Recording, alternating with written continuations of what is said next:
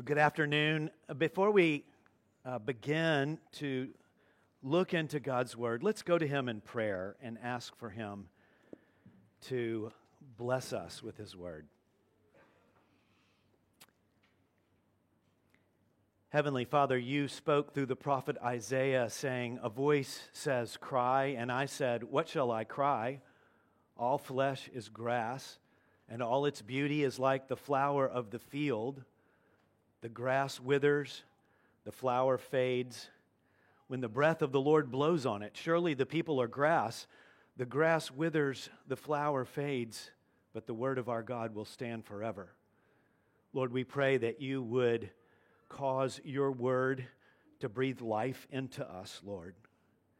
In Christ's sweet name we pray. Amen. Gerald Sittser is a Christian author who has written about one important evening in his life when he was driving his whole family in a van and um, they came around a corner a car was coming in the opposite lane very fast, driven by a drunk driver. And that car swerved over and hit their family's van head on. He writes at the very beginning about the moments after that happened. I remember those first moments after the accident as if everything was happening in slow motion. They are frozen into my memory with a terrible vividness. After recovering my breath, I turned around to survey the damage. The scene was chaotic. I remember the look of terror on the faces of my children and the feeling of horror that swept over me when I saw the unconscious and broken bodies of Linda, my four year old daughter, Diana Jane, and my mother. I remember getting my other three children out of the van through my door, the only one that would open. I remember taking pulses, doing mouth to mouth resuscitation, trying to save the dying and calm the living.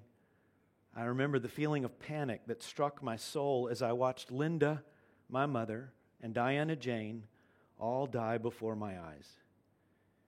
I remember the pandemonium that followed people gawking, lights flashing from emergency vehicles, a helicopter whirring overhead, cars lining up, medical experts doing what they could to help.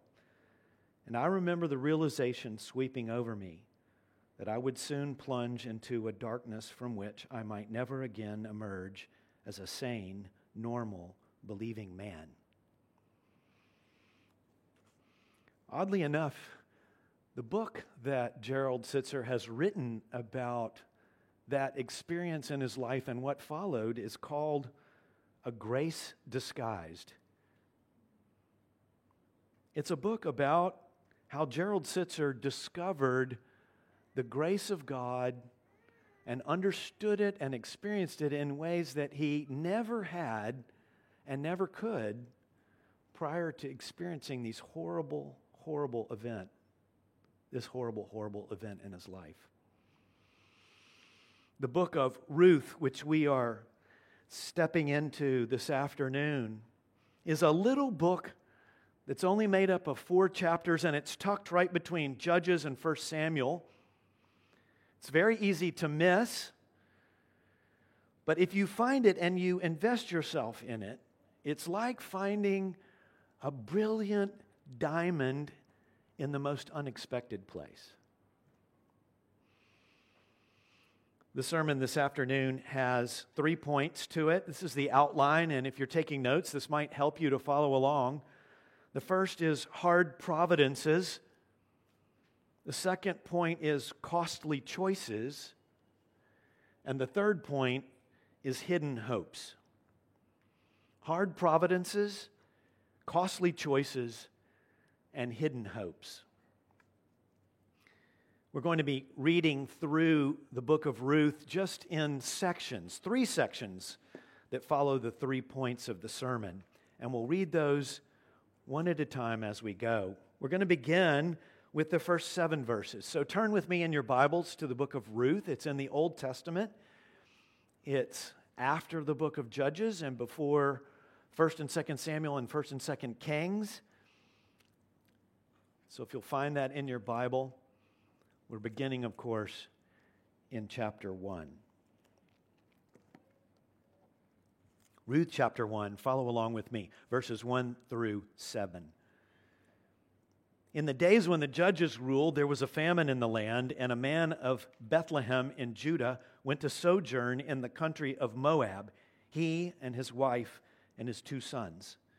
The name of the man was Elimelech, and the name of his wife Naomi, and the names of his two sons were Mahlon and Chilion. They were Ephrathites from Bethlehem in Judah. They went into the country of Moab and remained there. But Elimelech, the husband of Naomi, died, and she was left with her two sons. These took Moabite wives. The name of the one was Orpah, and the name of the other Ruth. They lived there about 10 years, and both Mahlon and Chilion died, so that the woman was left without her two sons and her husband. Then she arose with her daughters in law to return from the country of Moab, for she had heard in the fields of Moab that the Lord had visited his people and given them food. And so she set out from the place where she was with her two daughters in law, and they went on the way to return to the land of Judah.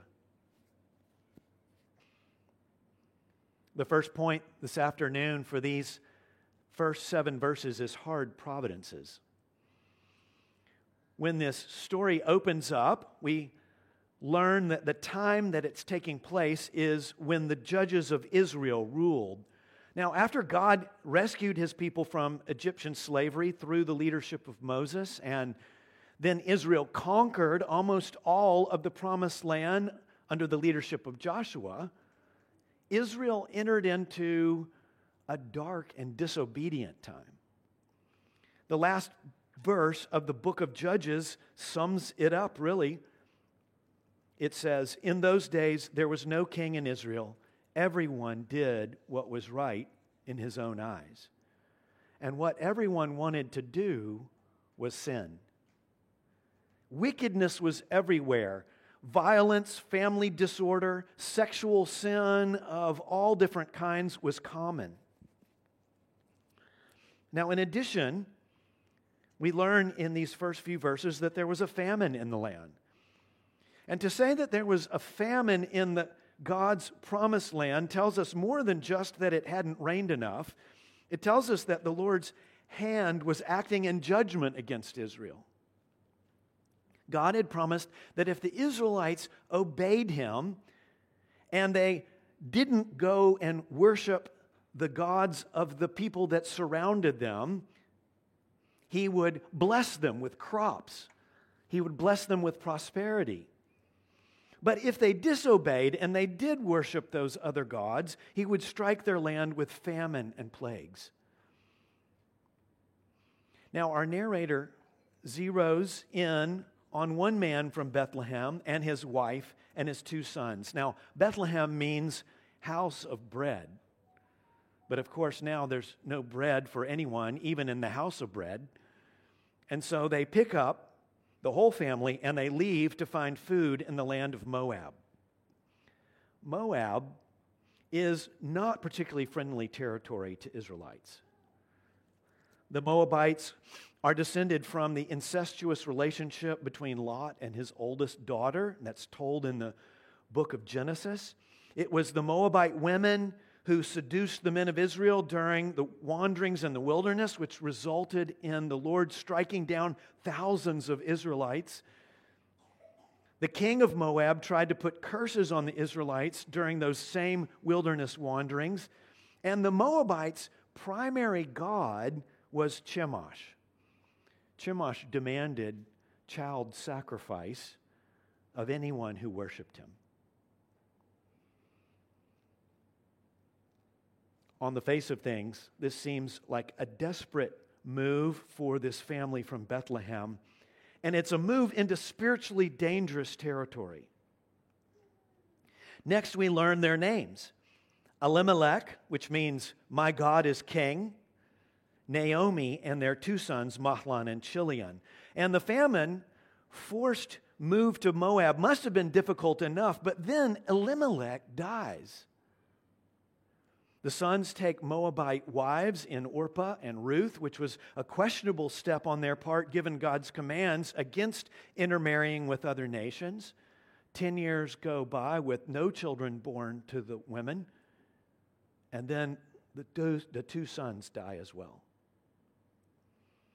Three women, all widowed, with no men in their lives for protection and provision. This isn't 2021, where women can go into any field of study or any vocation they want to.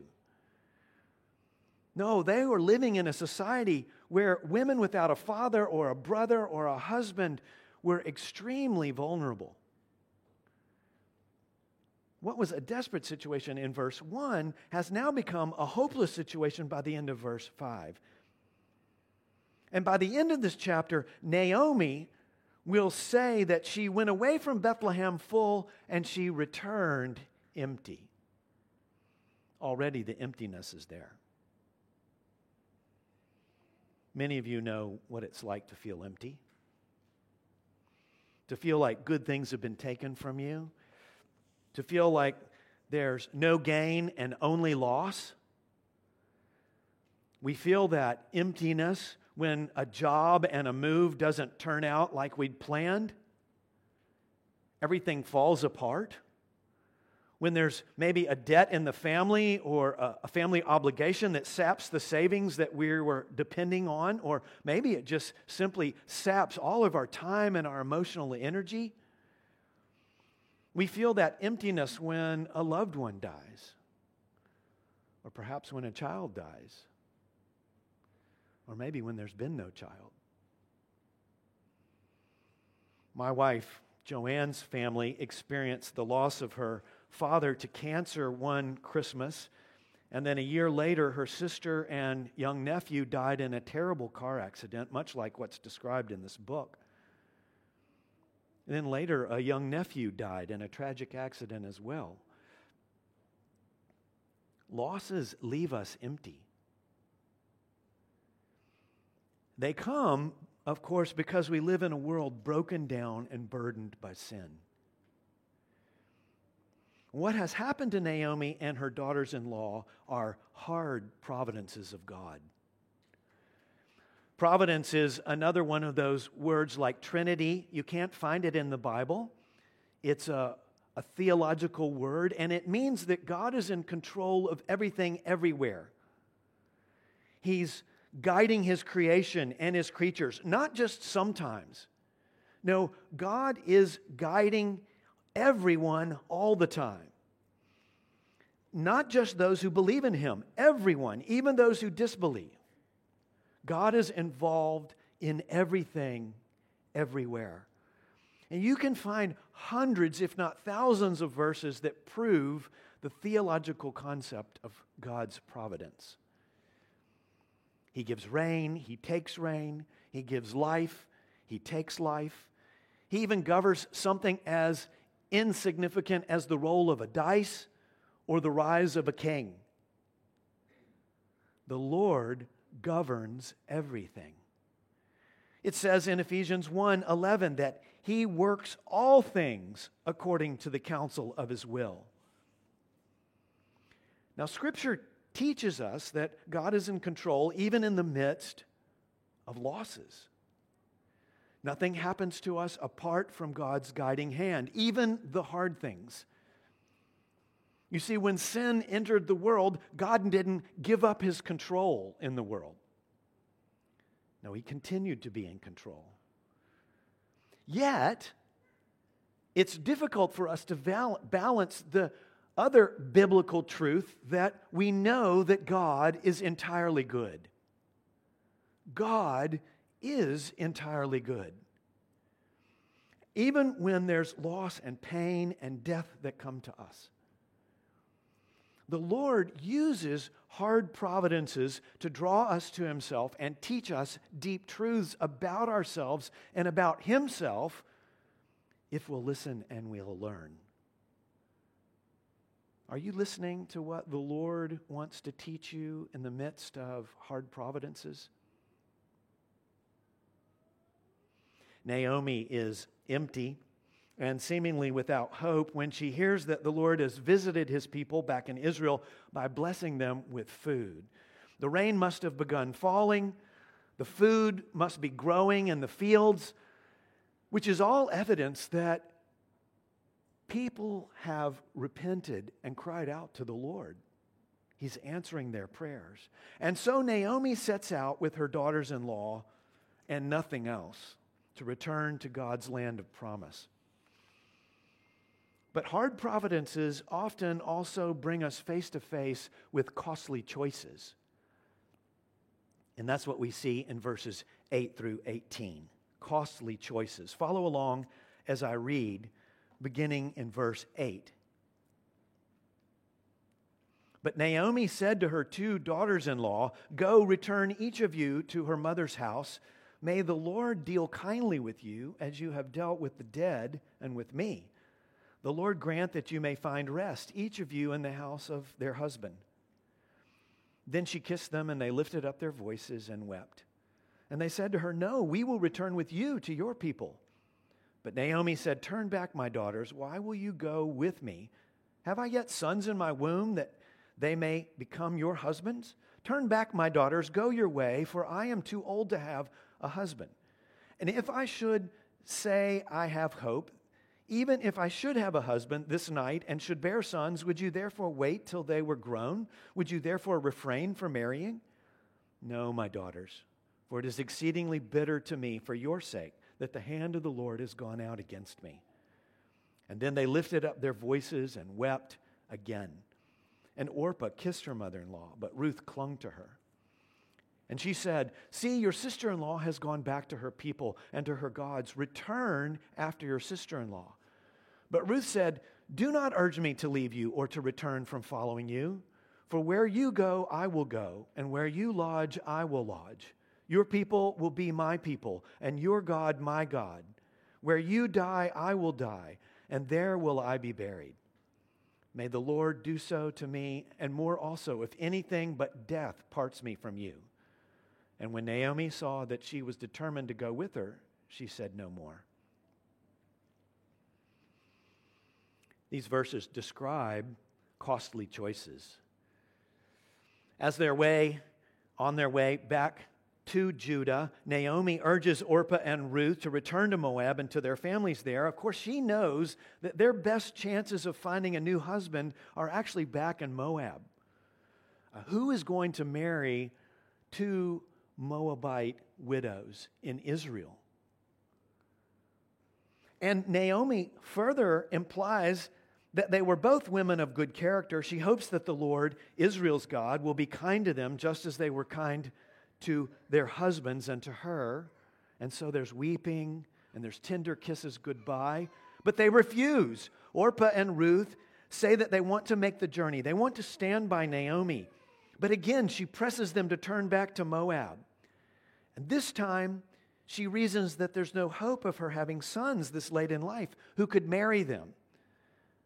Of course, Naomi's referring to an Old Testament Israelite law that required a brother to marry his own brother's widow if the brother died, also that the widow could bear children and carry on the family name. It's a strange law for us to understand, but it was there to ensure that widows were not cut out of the family inheritance. She also says that she knows it was the Lord who has brought these terrible losses into her life. She says, The hand of the Lord has gone out against me, in verse 13. But the tension and the sorrow of the situation is only increasing. Orpah makes her choice. She kisses her mother in law goodbye. But Ruth refuses to go. Naomi tries one more time to persuade Ruth to return with Orpah to Moab. Look there at verse 15. And she said, See, your sister in law has gone back to her people and to her gods. Return after your sister in law. And now we learn something very, very important about Ruth. Where does her loyalty lie? Look at verses 16 and 17 again. But Ruth said, Do not urge me to leave you or to return from following you, for where you go, I will go, and where you lodge, I will lodge. Your people shall be my people, and your God, my God. Where you die, I will die, and there will I be buried. May the Lord do so to me, and more also, if anything but death parts me from you. Ruth's loyalty to Naomi is clear because she has committed herself to Naomi's God, the Lord, the only true God, the God of Israel. In fact, the God of the whole earth. Not Chemosh or any other Moabite god or goddesses.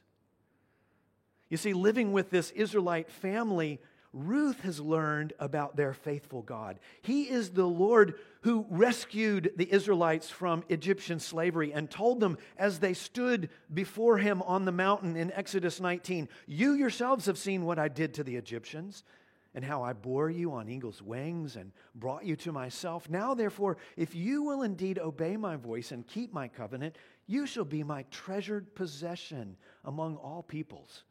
For all the earth is mine, and you shall be to me a kingdom of priests and a holy nation. This is the faithful God who Moses promised to Israel in the book of Deuteronomy, saying, He will never leave you or forsake you. This Moabite woman has chosen to trust in the one true God of Israel. And because of her loyalty to him, she's going to be loyal to Naomi and her people.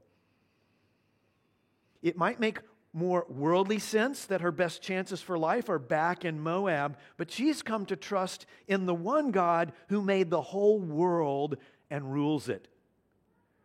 She's made her choice to cling to him, and so she's going to cling to Naomi.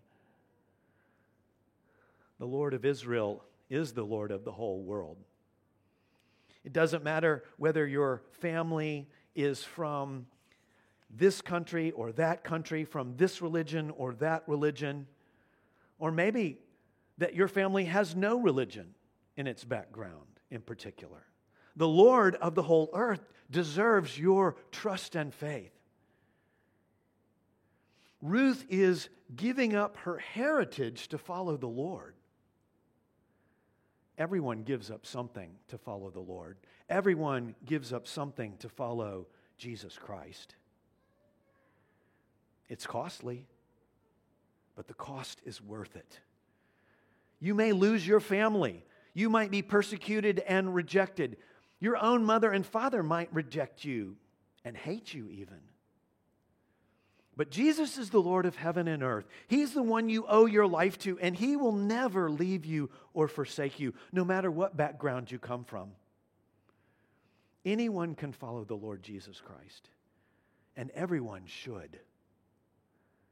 If you're not a Christian, have you considered placing your trust in Him? I invite you to do that today. Trust in the Lord Jesus. It's going to be costly, I promise you, but it will be worth it. It's helpful to know that the name Ruth means friend or companion. Ruth is the model of loyal friendship here. Maybe you're concerned about gaining friends right now in your life. That's not a bad desire. Deep, lasting friendships are what we were designed to experience in life. But what we see in Ruth is more about being a friend than getting friends. Naomi was urging her to leave and go home, but Ruth refused. If you want to have friends, the most important step for you is to be a friend, to be faithful to pursue others in relationship, friendship, deep meaning. Make the regular calls to see how others are doing. Ask the deeper questions to learn how better to pray for others and serve them, to know them more deeply. Orient your life around those that you want to be friends to. There's a reason why Ruth promises, Where you go, I will go, and where you lodge, I will lodge. Just to be surrounded by people simply isn't the essence of good friendship. Proverbs 18:24 says, "A man of many companions may come to ruin, but there is a friend who sticks closer than a brother." Now, Naomi could see that Ruth had made the hard choice and wouldn't be dissuaded from staying with her, and so she stopped trying to convince her. But there's no words of thanks, there's no words of rejoicing that Ruth would come with her. It seems her outlook on the future is so bitter that she fails to see that gracious gift that God has given her in faithful Ruth. Any hope that there is peeking through the dark clouds for Naomi is hidden from her. She can't see it. Now let's continue reading, beginning in verse 19 to the end of the chapter. So the two of them went on until they came to Bethlehem. And when they came to Bethlehem, the whole town was stirred because of them. And the women said, Is this Naomi? She said to them, Do not call me Naomi, call me Mara for the Almighty has dealt very bitterly with me. I went away full, and the Lord has brought me back empty. Why call me Naomi when the Lord has testified against me and the Almighty has brought calamity upon me? So Naomi returned, and Ruth the Moabite, her daughter in law, with her, who returned from the country of Moab. And they came to Bethlehem at the beginning of the barley harvest. The third point this afternoon is hidden hopes hidden hopes. When the two women arrive in Bethlehem, Naomi's hometown, it causes a stir. The women of the town are stunned that Naomi is back. Is this Naomi? They ask. Perhaps the losses and the pain that she's experienced in life had changed her.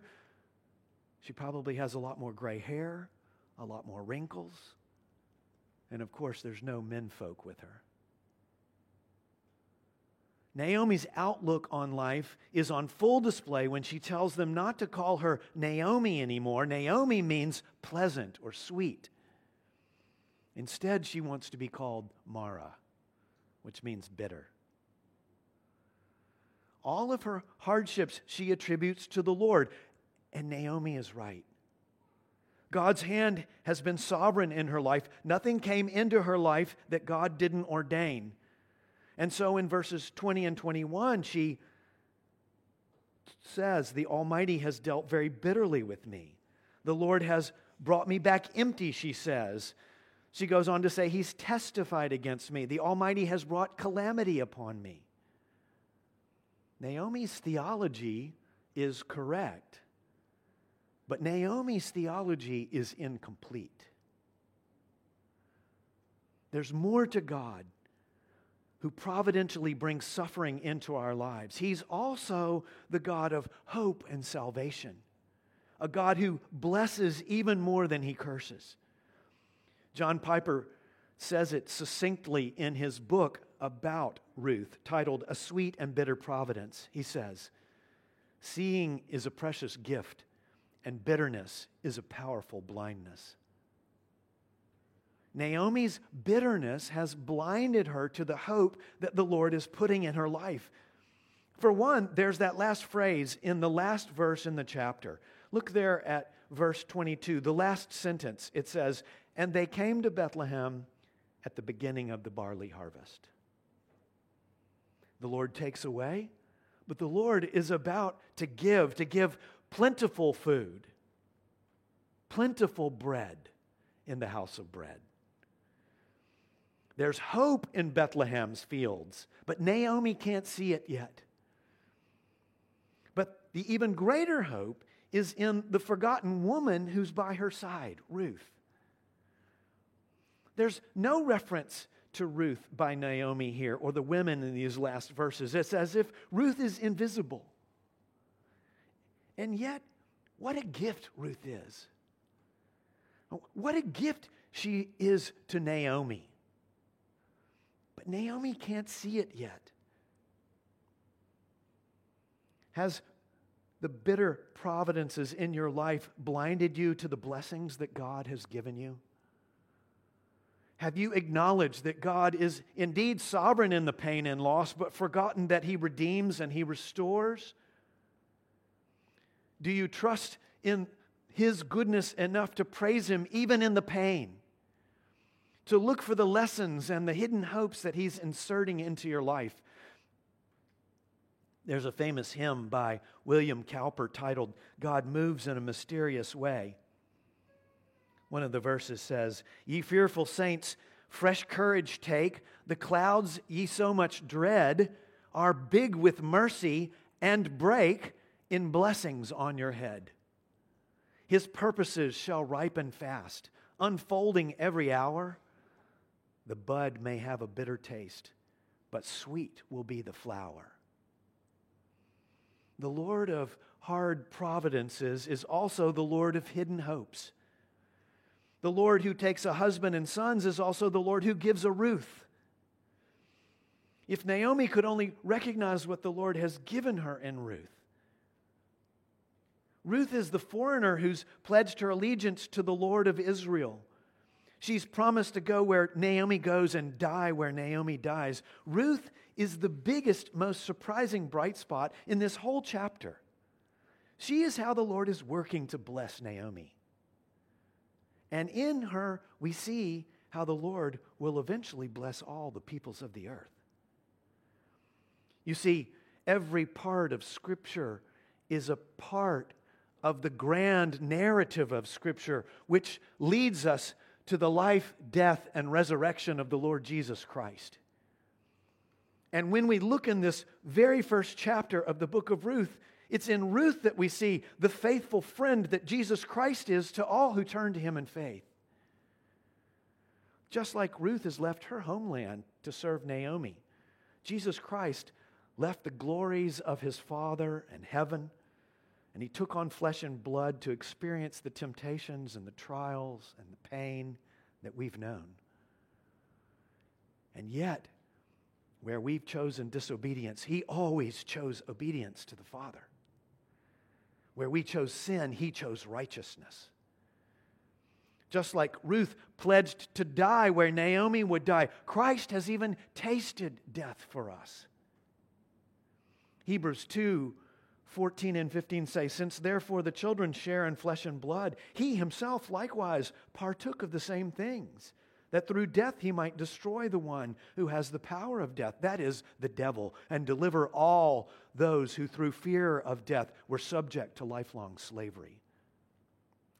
Christ died to atone for our sins so that our death might not be the doorway into eternal death, but be the doorway into eternal life.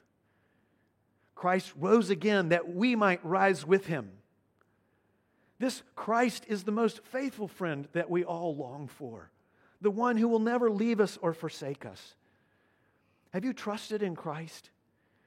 Have you abandoned the gods of your people and your family or your country and placed your trust in the God of the whole world? I'm inviting you to do that today. Brothers and sisters in Christ, do the hard providences of life look large and threatening, and Christ seems small and powerless? Look again. Look with the eyes of faith on Christ. If you've trusted in Christ, then Jesus is plotting and planning for your good, even in the midst of hardship and hurt. He's already died and risen again so that you and I might have the most glorious eternal future guaranteed and secured by his precious blood. Did you catch that verse in that passage of Romans 8 that Rachel read for us earlier? That incredible passage towards the end of Romans 8. There's that one verse. Of course, every single verse in that passage is amazing, but verse 32 stands out. He who did not spare his own son, but gave him up for us all, how will he not also with him graciously give us all things? God the Father gave us his son. Why would he hold anything good back from you and I? In this life, in this life, we live in a world of sin and loss.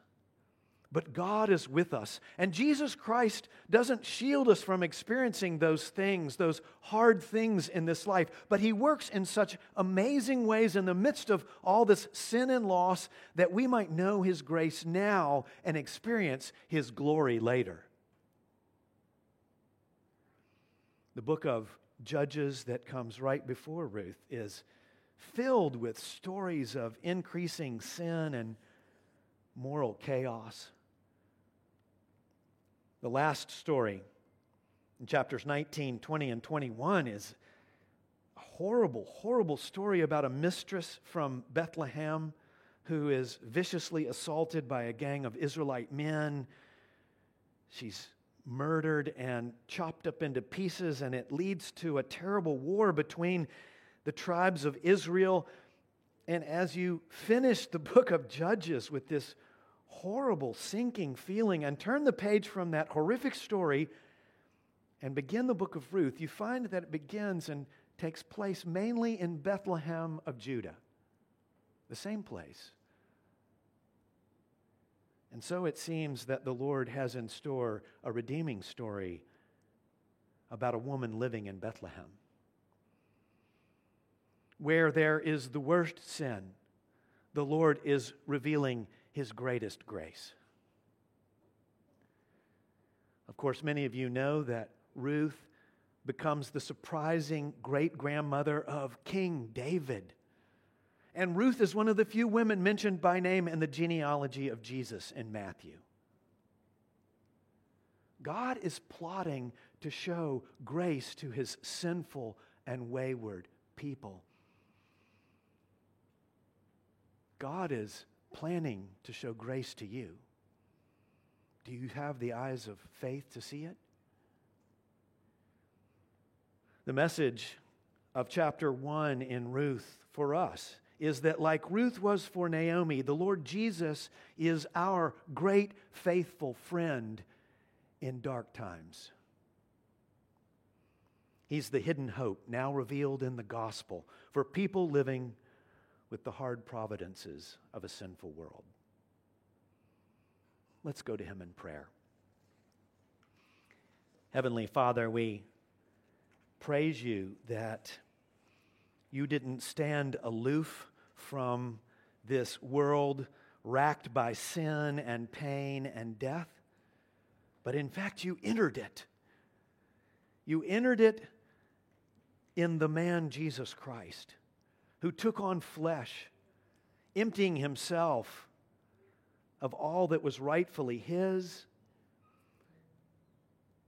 And he obeyed you even to the point of death on the cross, so that we might know your grace, know your goodness, and know eternal blessings through him. Lord, we praise you for the Lord Jesus and the gospel that he gives us. In Christ's name we pray. Amen.